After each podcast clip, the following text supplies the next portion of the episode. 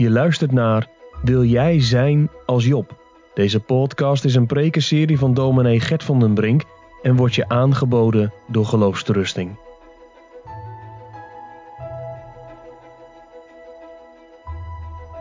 Wij openen het woord van God en wij lezen het Bijbelboek Job en daarvan hoofdstuk 1 in zijn geheel. En die spreekt het woord van God als volgt tot ons. Er was een man in het land, dus zijn naam was Job. En dezelfde man was oprecht en vroom en godvrezende en wijkende van het kwaad. En hem werden zeven zonen en drie dochters geboren. Daartoe was zijn vee 7000 schapen en 3000 kamelen, 500 juk ossen en 500 ezelinnen. Ook was zijn dienstvolk zeer veel, zodat deze man groter was dan al die van het oosten. En zijn zonen gingen en maakten maaltijden in ieders huis op zijn dag. Waarschijnlijk is dat op ieders verjaardag. En zij zonden heen en nodigden hun drie zusters om met hen te eten en te drinken.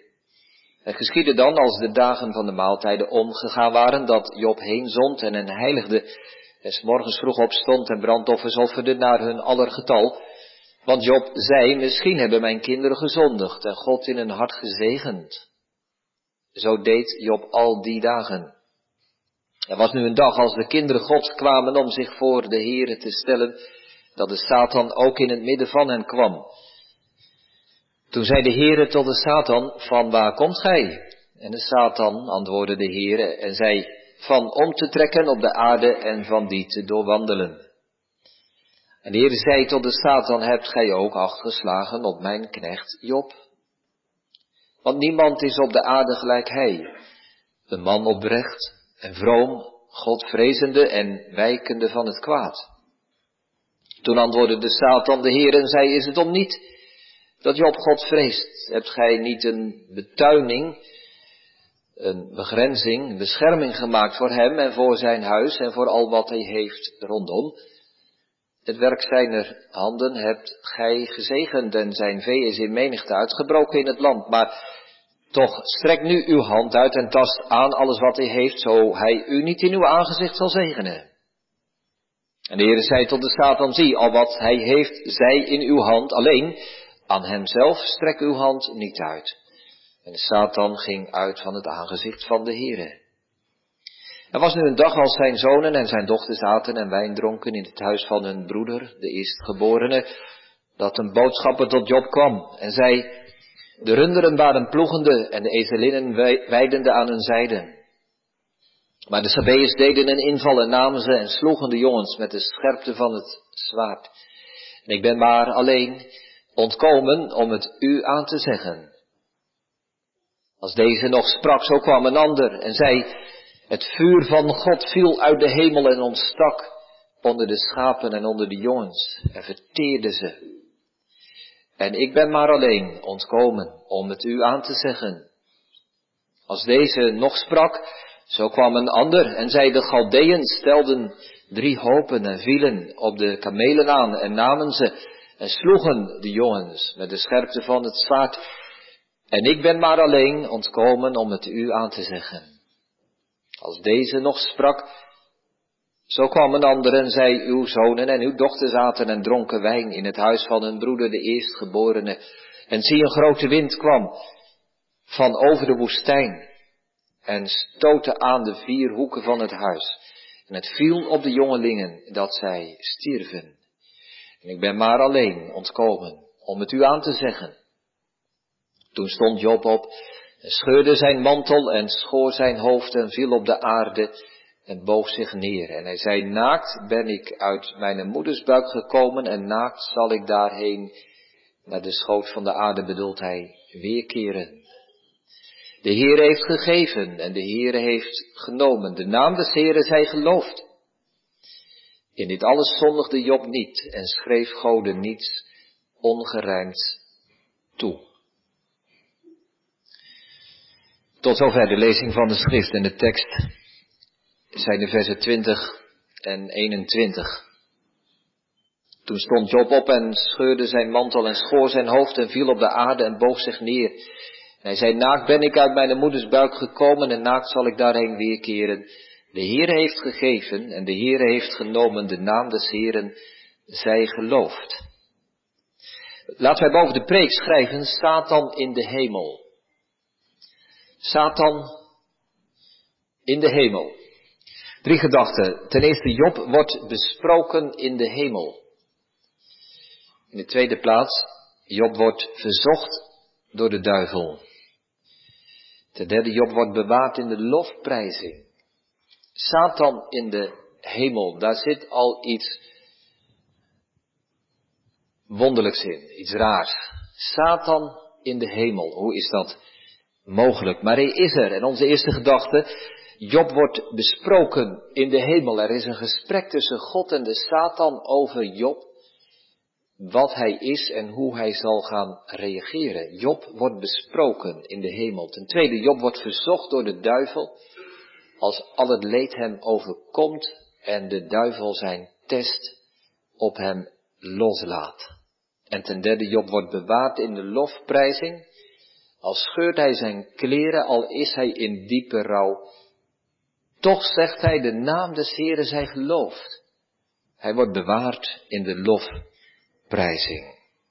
Gemeente, wie van ons heeft er overzicht in over wat er in de wereld gebeurt? Je kunt de krant lezen. Je kunt het nieuws bijhouden. Je kunt de achtergrondartikelen tot je nemen. De analyses van de politieke mensen. Je kunt volgen wat de trendwatchers allemaal zeggen. Maar wie heeft er overzicht in wat er in de wereld gebeurt? Waarom is er op, op, op het ene moment een orkaan en het volgende moment het vriendelijke zonlicht? Waarom wordt de ene ziek en blijft de ander gezond? Waarom wordt de ene oud en sterft de ander jong? Waarom is er in het ene gezin de vreugde om een kind dat geboren wordt? En in een ander gezin de grote pijn om een kind dat sterft? Waarom geneest de ene van kanker en wordt de ander opgegeven? Wie kent het antwoord op die vraag van het waarom in de wereld? Wie kan de structuur en orde ontdekken in de geschiedenis?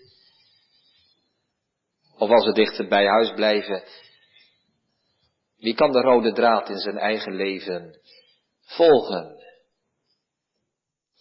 Als we met deze vragen zitten, als we die vragen aan elkaar en aan onszelf stellen, is het goed gemeente om dit Bijbelboek, het eerste hoofdstuk, Job 1, samen te lezen. Wat gebeurt er in Job 1? Wij worden meegenomen naar de hemel. Eerst wordt er iets verteld over Job zoals hij waarneembaar was voor de mensen, waar hij woonde, wat zijn naam was. En ja, de mensen konden ook zien dat hij oprecht was en vroom en godvrezende en wijkende van het kwaad. Je kon zijn kinderen tellen, zeven zonen, drie dochters. Je kon zijn vee tellen, zoveel schapen, zoveel ezelinnen enzovoort. Maar dan op een gegeven moment staat er in vers 6 dat er, terwijl, terwijl er op de aarde van alles gebeurt en het leven zijn gangetje heeft, dat er een samenkomst is in de hemel. Er wordt verteld dat de engelen van God, er staat hier in vers 6 de kinderen van God, daarmee worden de engelen bedoeld, die komen om zich voor de Here te stellen. Er is een bijeenkomst, er is een samenkomst in de hemel. En uiteraard, het is een figuurlijke manier, bij wijze van spreken. Maar zij komen om aan God te vertellen wat er op de aarde gebeurt, want dat is de taak van engelen, het zijn boodschappers. En zij vertellen aan de Heeren wat zij op de aarde zien. En zij vertellen niet allereerst over presidentsverkiezingen of over orkanen of over oorlogen. Maar zij vertellen wat er omgaat in de harten van mensen. En tussen die engelen bevindt zich de Satan. Daar kom ik zo meteen op. Dus wij zien gemeente, als wij die vraag stellen naar, naar het waarom van de wereldgeschiedenis en de rode draad in ons leven, Wij zien dat ieder mens in de hemel besproken wordt. Wij ook. Wij ook. God kent onze daden, God kent onze woorden, God kent je gedachten. En de engelen als de vaardige boodschappers van God komen voor zijn troon en vertellen wat er gebeurt. Terwijl de kinderen van Job hun verjaardagsfeesten hebben, wordt er in de hemel een gesprek gevoerd. Terwijl wij hier in de kerk zitten en luisteren naar de preek of niet luisteren, wordt er in de hemel over ons gesproken. En is er blijdschap in de hemel over een zondaar die zich bekeert. En is er verdriet over een zondaar die zich niet bekeert. Dus wat wij hier in deze wereld zien, gemeente, is niet het enige. Er is ook een hemels perspectief. Ook Job wordt daar besproken. Ook Job komt het te sprake. God brengt hem te sprake. Tegen de Satan, vers 7 zegt de Heere eerst, waar komt gij vandaan? En de Satan antwoordde de Heer en zei van om te trekken op de aarde en van die te doorwandelen. Ik doe net als de andere mensen, ik, andere engelen, ik trek rond en ik kijk. Ik zie wat er gebeurt en ik luister wat de mensen zeggen en wat ze denken. En dan brengt God in vers 8 zijn knecht, zijn dienaar Job, ter sprake. Satan, heb je ook acht gegeven op mijn knecht Job? Want niemand is op de aarde gelijk hij, een man oprecht en vroom, God vrezen en wijkende van het kwaad. Dat was niet alleen op het aardse niveau zichtbaar, zoals we lazen in vers 1, maar ook in de hemel is dat bekend hoe het hart van Job is. En dan komt de Satan. Wie is de Satan? Wat doet hij? Wel, zijn naam, Satan, betekent aanklager. Een aanklager. Dus wij zien meteen dat dat gesprek in de hemel het karakter heeft van een rechtszitting.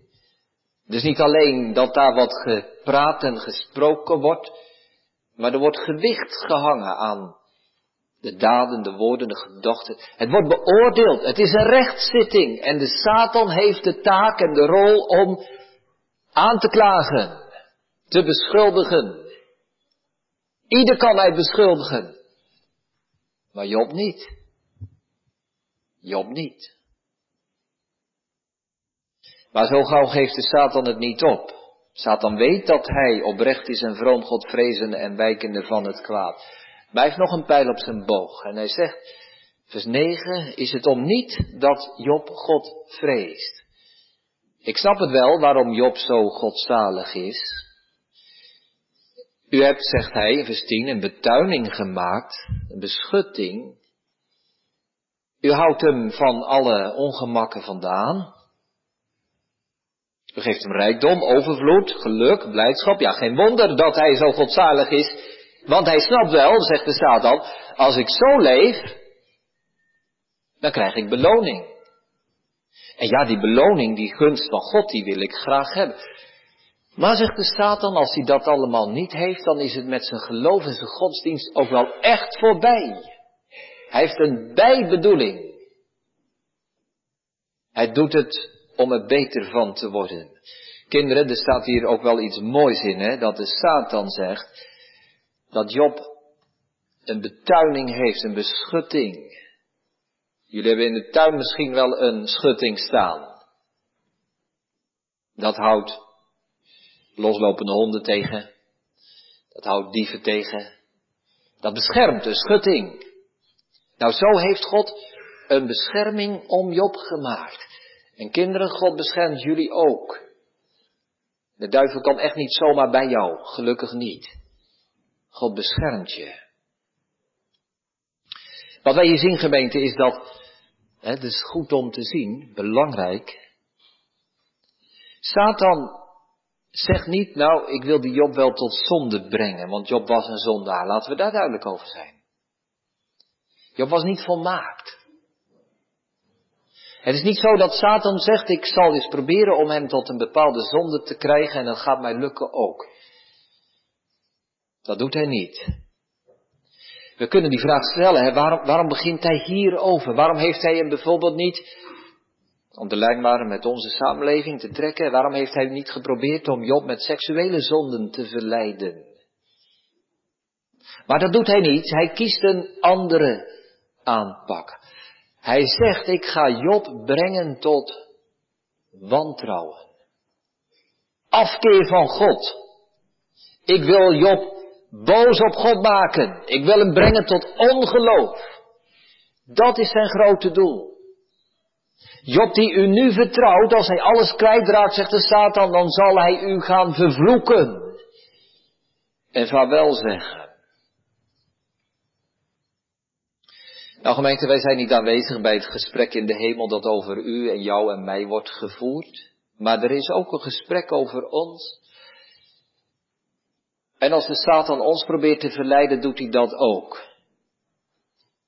Dat betekent aan de ene kant dat we niet bij alles en nog wat moeten zeggen, kijk daar is de Satan bezig.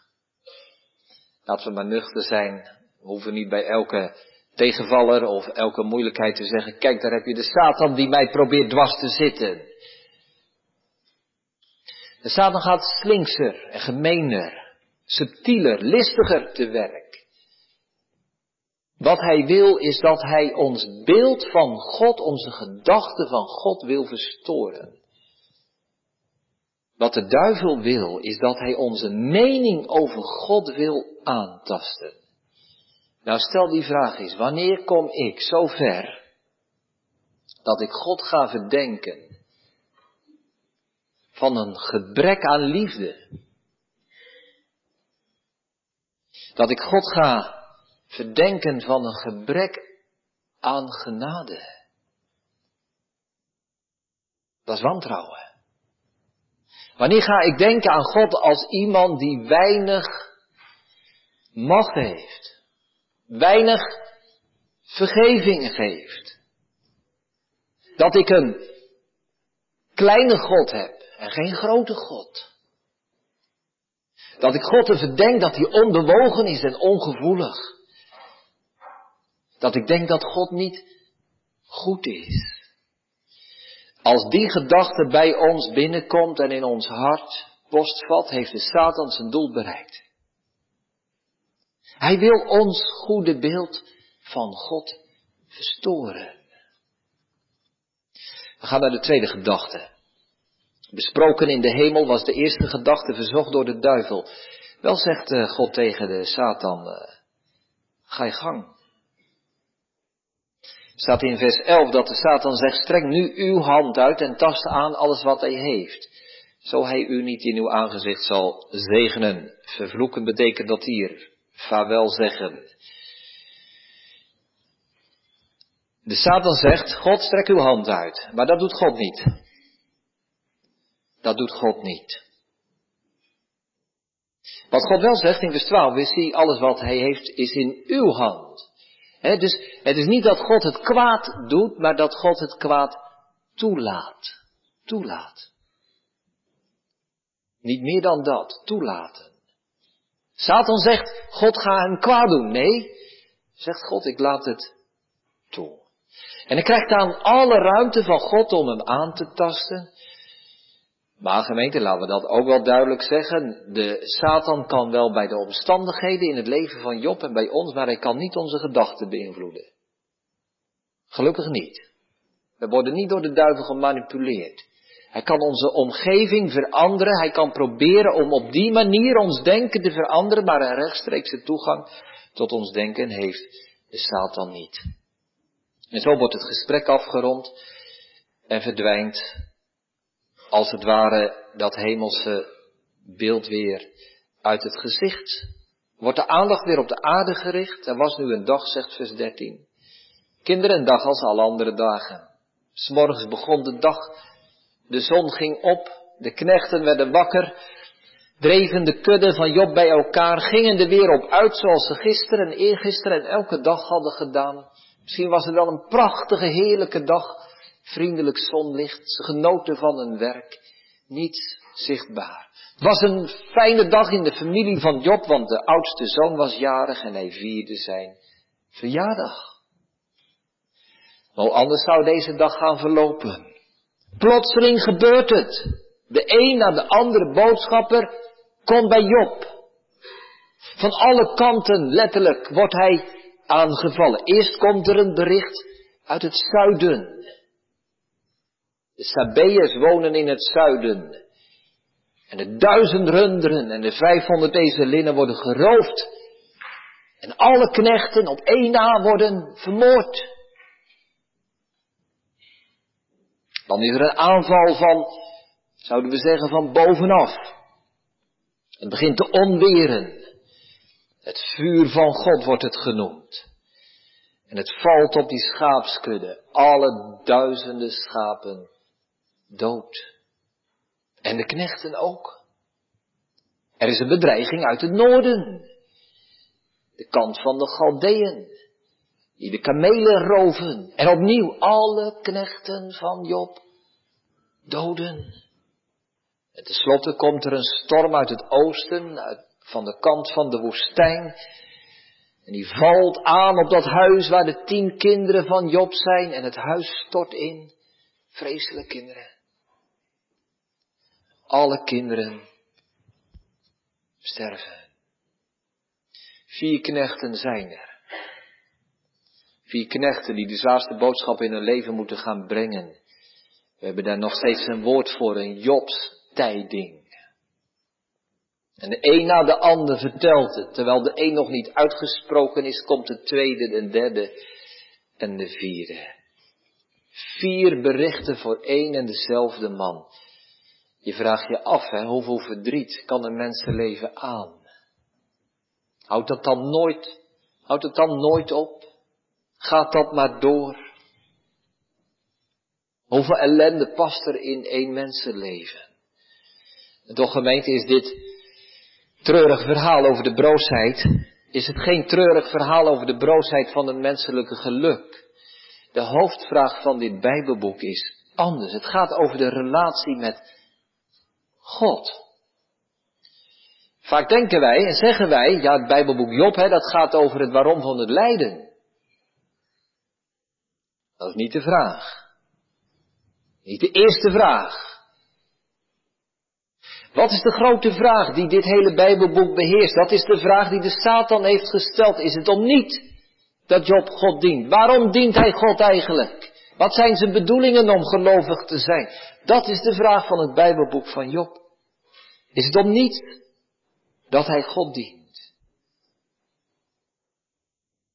Het grote doel van de Satan is niet om Job ongelukkig te maken. Ik heb net gezegd, zijn eerste bedoeling is niet om hem te laten zondigen.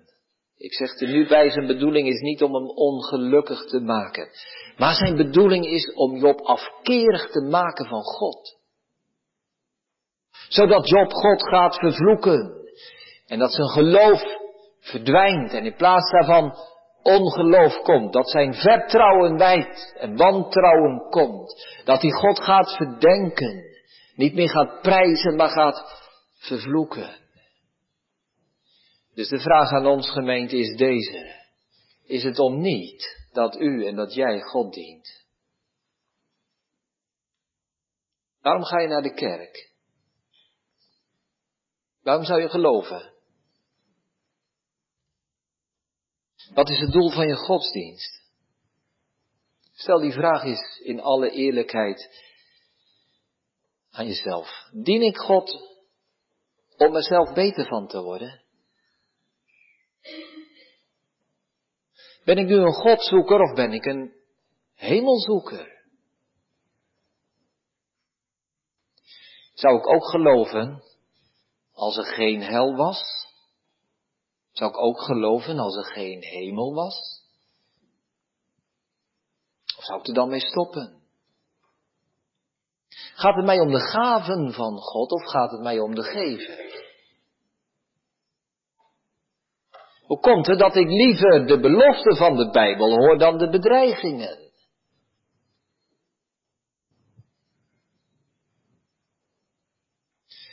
Misschien kunnen wij die vraag ook zo stellen.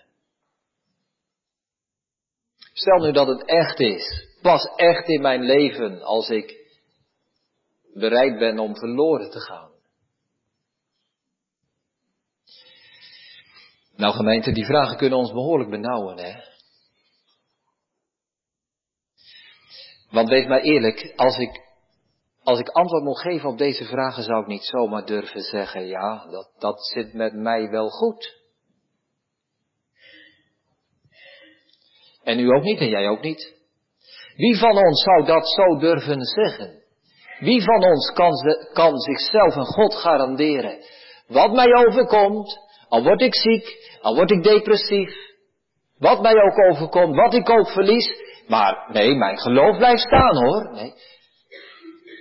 Ik ben er nog niet zo zeker van. Ik durf dat zomaar nog niet te zeggen. Stel dat ik al mijn bezit verlies. Stel dat ik mijn baan kwijtraak. Stel dat ik geld te weinig heb. Stel dat ik mijn gezin verlies. Wat dan? Kan ik dan nog op dezelfde manier geloven? Waarom, waarom dien ik God eigenlijk? Doe ik het zuiver of heb ik bijbedoelingen? Gemeente, laten we maar heel duidelijk en eerlijk naar onszelf zijn. We vallen allemaal om. We redden het niet. Niemand van ons is toch zo ver gevorderd, zo volmaakt, zo zuiver, dat je dit kunt volhouden. Maar dat hoeft ook niet. Wat hebben we gezongen? Wat wordt er van mij in die staat, o Vader, zo gij mij verlaat? Dat gebed past ons. Wij steunen niet op ons geloof, gemeente. En we zeggen het soms, ik heb zoveel aan mijn geloof. Nou, je hebt er niet zoveel aan. We hebben zoveel aan God. Wij mogen God danken dat Hij dat zegt, dat de Heer Jezus het zegt. Simon, Simon, Job, Job, of vul je eigen naam maar in. Satan heeft je begeerd te ziften als de tarwe. Maar ik heb voor u, voor jou gebeden dat je geloof niet zou ophouden. En daarom bidden wij elke keer, leid ons niet in verzoeking, maar verlos ons van die boze. Waarom dienen wij God, gemeente? Het is, het is alleen Gods genade als we het volhouden. Het is alleen omdat Jezus voor ons bidt. Het is alleen omdat het geloof een gave van God is. Dat het vol zullen houden en kunnen houden. Wees daar eerlijk over. Het geeft niet om dat toe te geven. Dat je deze test niet zomaar kunt halen. Laten we naar onze derde gedachte gaan. Bewaard in de lofprijzing. Wij zien hoe al die ellende over Job wordt uitgestort. En hoe reageert hij? Als de ene ramp naar de tweede, naar de derde, naar de vierde komt. Vers 20 zegt het, toen stond Job op en scheurde zijn mantel en schoor zijn hoofd. Tekenen uit het Midden-Oosten van die tijd, bewijzen van verschrikkelijk en hartverscheurend verdriet. Hij scheurt zijn kleren kapot. Hij scheert het haar van zijn hoofd af. Kaal en bloot blijft hij achter. Laten we dat zinnetje maar niet overslaan, gemeente. Want Job is een, is een gewoon mens geweest met gevoelens, met, met verdriet, met pijn, met rouw. En toch staat er nog wat achter en hij viel op de aarde. Hij valt neer op zijn knieën. Aanbidding. Hij boog zich neer en hij zei, Naakt ben ik uit de buik van mijn moeder gekomen, naakt zal ik in de buik, in de schoot van de aarde terugkeren. Niks heb ik ontvangen toen ik op de aarde kwam, met niks zal ik terugkeren. De Heere heeft gegeven, alles wat ik had was niet van mij, maar was van God. De Heere heeft genomen, niet de Sabeërs, niet de Galdeën, God heeft het genomen. De naam van de Heere zij geloofd. Job, hoe kun je dat zeggen? De naam van de Heere geloofd. Weet hoe, hoe, hoe kan dat? Dat Job dit kan zeggen en dat hij op dit moment God kan eren en prijzen en loven dat hij op zijn knieën voor God in aanbidding neervalt. Is dat niet, is dat niet een beetje extreem? Is dat niet een beetje onnatuurlijk? Een beetje godsdienstwaanzin of zo? Job, hoe kan dat? Gemeente, hoe kan Job dit zeggen? Hoe kan hij God prijzen op dit moment? Omdat Job een grote God heeft. Een grote God. God is zo groot voor Job dat hij meer is dan alleen een arm om je schouder. Meer is dan alleen geluk. God is voor Job meer dan genade. Meer dan vergeving. Meer dan alleen maar liefde. Meer ook dan alleen maar voorspoed. God is voor Job zo groot dat God voor hem groter is dan zijn eigen verstand. Groter dan zijn eigen inzicht. Groter dan zijn eigen wijsheid. God is groter dan zijn eigen begrip. Kijk gemeente, daar ligt dat verschil hè. God is voor hem altijd groter. Er zijn mensen die zeggen, ja, hè, zou je God nog dienen? Als je niks overhoudt. Zou je God nog dienen als God jou geen genade zou geven? Zou, God, zou je God nog dienen? Als hij je geen vergeving zou schenken? Zou je God nog dienen? Als het leven tegenzit en het moeilijk is? Dat was de vraag van de Satan. Maar zo is de God van Job niet. Wij moeten God niet uitkleden en al zijn goede eigenschappen eraf pellen en eraf halen. En ten einde houden we een genadeloze, liefdeloze, onvriendelijke, harde God over. En dan komt de vraag, zou je nog van die God houden? Nee gemeente, dat is niet wat de Bijbel zegt. Dat is ook niet waarom God door Job nog steeds geprezen wordt. Hij houdt niet een schrale God over, ondaan van al zijn goede eigenschappen, maar hij houdt een God over die juist groter is en meer is en hoger is dan alles wat hij ooit van God heeft leren kennen. En dan stellen we elkaar die vraag nog een keer. Hoe kunnen wij God prijzen als het leven moeilijk is? Hoe kan ik God dienen als ik tegenslag op tegenslag op tegenslag te verwerken heb? Hoe kan ik God dienen als het leven een teleurstelling is? Als God ons voorspoed geeft, gemeente, mogen we hem danken voor de voorspoed, wel degelijk. Laten we het ook doen. Maar als God geen voorspoed geeft, maar tegenspoed, kun je nog steeds danken. Voor zijn macht. Als God ons rijkdom geeft, mogen we danken voor de overvloed. En voor de rijkdom die hij geeft. Maar als God geen rijkdom geeft en armoede ons deel is, mogen we God nog steeds danken en prijzen voor zijn vergeving. Als wij gezond zijn, mogen wij God danken dat we gezond zijn en geen last hebben van die zeurende, onophoudelijke pijn of vermoeidheid of misselijkheid of wat dan ook. Maar als je wel ziek bent, kun je God nog steeds danken. Omdat hij je leven geeft. En het geduld en de volharding om door te gaan.